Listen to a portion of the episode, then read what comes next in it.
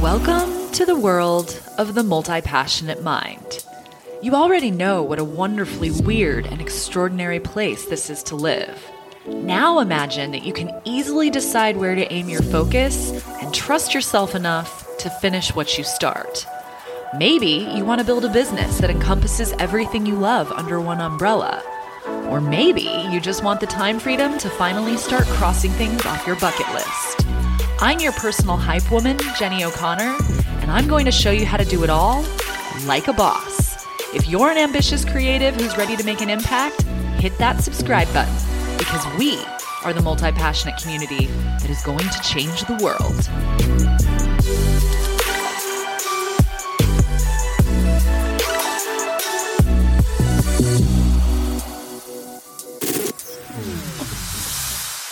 If growing an audience on social media feels like a slog and you're convinced there has to be a better way, there is. It's email. For every dollar invested in email marketing, you get an average of $42 back. Plus, email reaches an average of 79% of the people you send it to. Instagram, 13.5.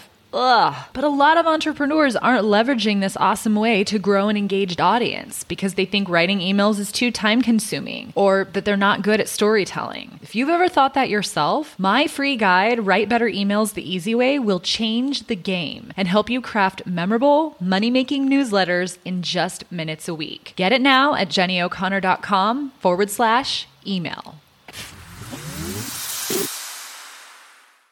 Hey everybody, Jennie here, and welcome to episode 61. So today is another 10 minute tip where I cut straight through the BS to the heart of how you can make money from your artistic endeavors. In today's 10 minute tip, I'm going to share everything you need to know to start a podcast because this is the thing that I get asked about most of all. So here's a list of the things that I wish I had known when I first started. And I made an episode freebie with this entire checklist and all of the links that I'm going to mention. So stick around to the end to hear how to get your hands on that. Before I begin though, I just want to remind you to start ugly. If you don't know what I mean by that, check out episode 46. Basically, it means ready, fire, aim. Did you catch that? Ready, fire, then aim. It means take messy action. A podcast that is launched is better than one that just lives in your dreams. So don't use this checklist I'm going to give you today as a reason to procrastinate. Number one, you want to name your show in the right way. Who is the show for? You want your title to be like a fishing lure, so the right fish see it and immediately know that it's for them. You also want the wrong fish to see it and know that it's not for them. Believe me, that is actually a good thing. So what this means is that you need to use SEO, search engine optimization,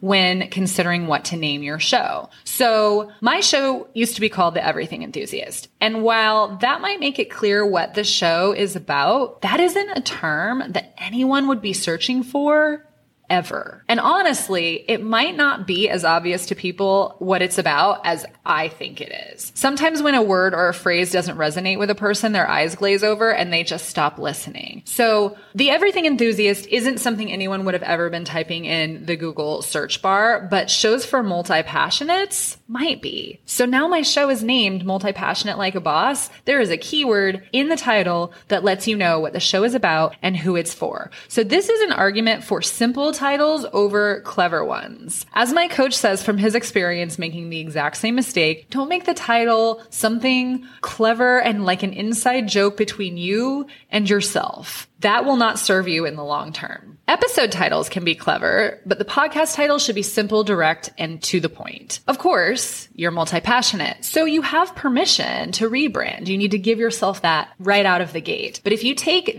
these tips into account, you may not have to. Or at least if you do rebrand, it'll be because you are taking the show in a whole new direction, but not because you just missed the mark the first time, like I did.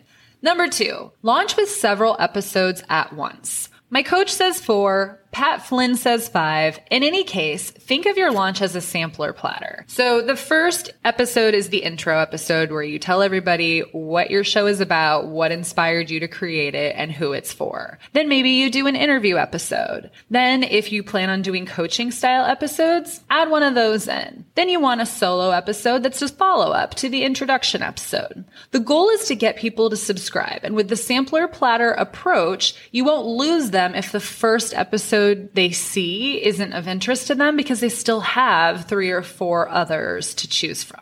Next up, you want to purchase your equipment. I promise you this can be done for a relatively small outlay of money. This microphone right here is the Audio Technica ATR 2100X. It was $79 on Amazon. I'll drop a link for that in the show notes and in the episode freebie. What it is attached to here is a microphone boom arm and attached to the edge of your table. Mine's attached to the edge of my chair, and that was $24. Then the component that attaches the mic to the boom arm is called a shock mount. That basically means that you hit the table and there's vibration. You won't hear that vibration. And the thing that goes over the microphone is called a pop filter. So the sharp sounds, like your P's especially, that tend to come through at a higher volume and can be very aggressive to listeners, are a lot softer and rounded out with the use of the pop filter. The shock mount and the pop filter together cost $16 on Amazon. Next up, I highly recommend you get a ring light. Many of them come with a little part that holds your camera because they're meant for taking selfies. The one that I purchased is dimmable. It has a remote. It was $32 and I'm going to tell you why this purchase makes sense in just a moment. If you plan on recording in a room that has a little bit of an echo, like say you're in a basement or there's a lot of concrete, you can buy soundproof foam panels that will reduce that echoey effect. I don't personally use them, but I know a lot of people who do who really like them. Again, $15 on Amazon. There are more expensive ones. You can buy like whole walls worth of the paneling if you want. But again, you can do this for very cheaply. I use Audacity as the free application to record in, but all Apple devices come with GarageBand, so you can easily use that. I have a Mac and I don't know why I started using Audacity, but then I learned how to use it and now I don't want to switch. So I can tell you that Audacity is very user friendly. I hear the same thing about GarageBand. Again, if you're free, you really can't go wrong and you can Google how to do any sort of like fancy editing. If you need to import music, which I recommend you do, all of that can be done with a simple Google search. Although I recommend that you record your podcast with video. This is something I wish I had done and I didn't start doing until about episode 16.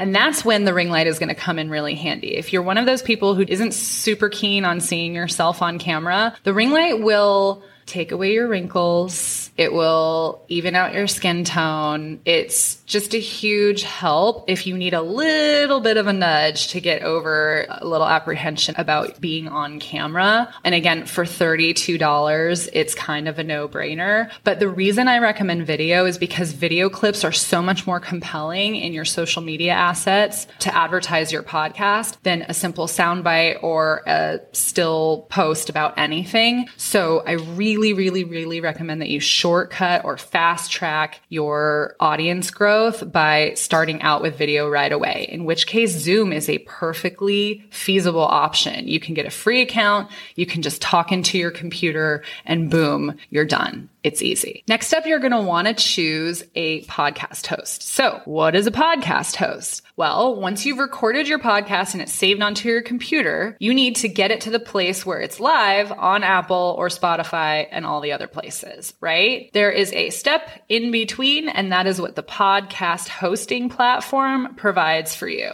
There are some free ones out there, but there's no guarantee that they will be distributed correctly and to all the platforms unless you're willing to pay for one. It's not expensive. I pay $18 a month, and that's with an add on called Magic Mastery or Magic Mixing, something to that effect, uh, with Buzzsprout, and that's an extra six dollars. So twelve for twelve dollars a month, Buzzsprout will put you on literally every single platform out there where people listen to podcasts. I also heard a horror story that people can pirate your show and then run their own ads on it without having to pay you, and then it can become a whole mess to try to get your access back. That's another thing that is a risk if you use a free podcast hosting platform. So I absolutely adore Buzzsprout. I am a huge, huge fan. It is user friendly and I am extremely tech challenged. They have a great affiliate program. They have a really easy dashboard and tools for monetizing your show, which is hopefully something that you intend to do at some point down the line. I've never had a single problem with them, tech support, anything. And during COVID, they gave everyone free tickets to Podfest. And that expo was literally game changing for me. It's how I met Adam, my coach, who I'm going to plug big time in a minute. So if you use the link, jennyo'connor.com forward slash buzzsprout, which I will drop into the show notes and the freebie,